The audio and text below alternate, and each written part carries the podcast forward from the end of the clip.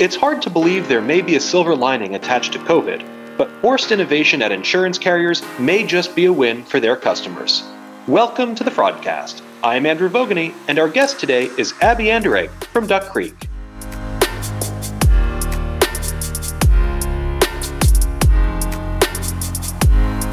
Abby Anderegg, Senior Director of Solution Consulting at Duck Creek. Thanks so much for joining us again.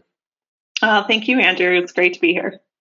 Last time we talked, we kind of ended with the concept that there may be a silver lining to COVID. Obviously, it's done some damage, but really, if we try to get some excitement out of it, it has fueled some innovation for insurance carriers, and ultimately, that's a good thing for the customers. So, to kick off the new year, forced innovation, right? That's basically what happened throughout 2020. The push to modernize really started happening in days or weeks instead of the years that was originally planned. So, what have you seen in, in terms of this? Yeah, I think um, there's a couple of areas that we've seen. One is specifically within the claims handling process.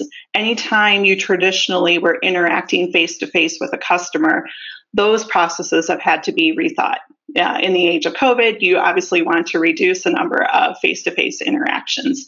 So, a great example to think about is homeowners. Um, you have damage to your property. Traditionally, you might send out a field adjuster to take a look and write up an estimate.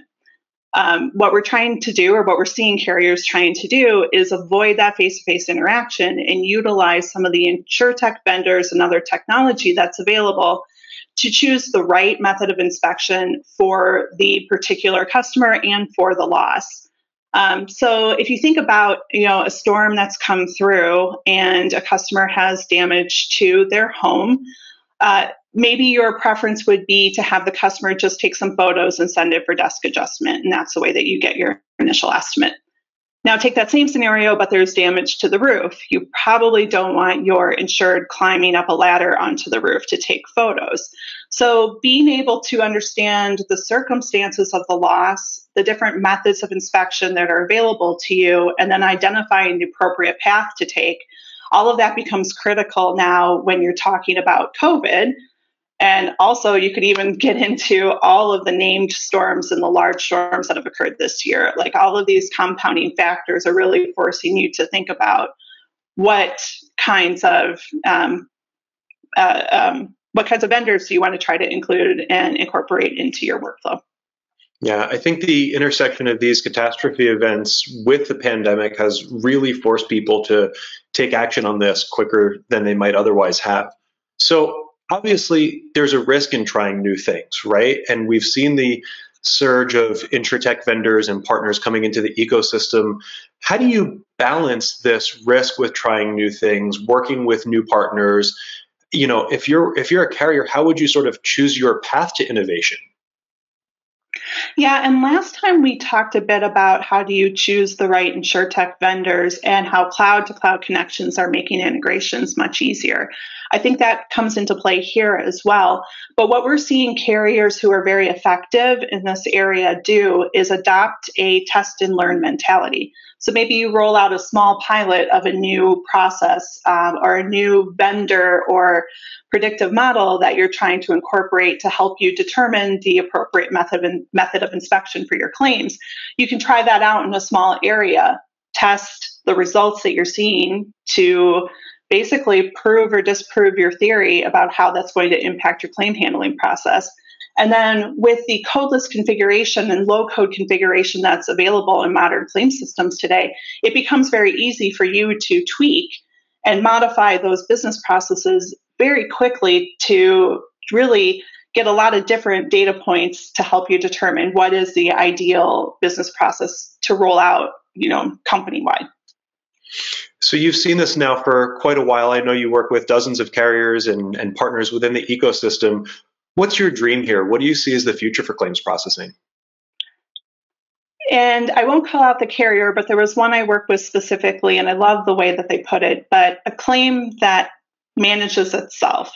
Oh, I love and, that. and we we've recently talked a lot about this uh, idea of automation versus manual processing. When is it appropriate to automate a function? When is it really better to hand it off for manual intervention? And that constant uh, shift between automation and manual intervention is really where carriers are, I think, struggling the most. So, how do you get the correct balance there so that you're maintaining customer experience and that feel of um, handling their claims with a personal touch, uh, but also giving the digital interactions and the speed that comes with automation.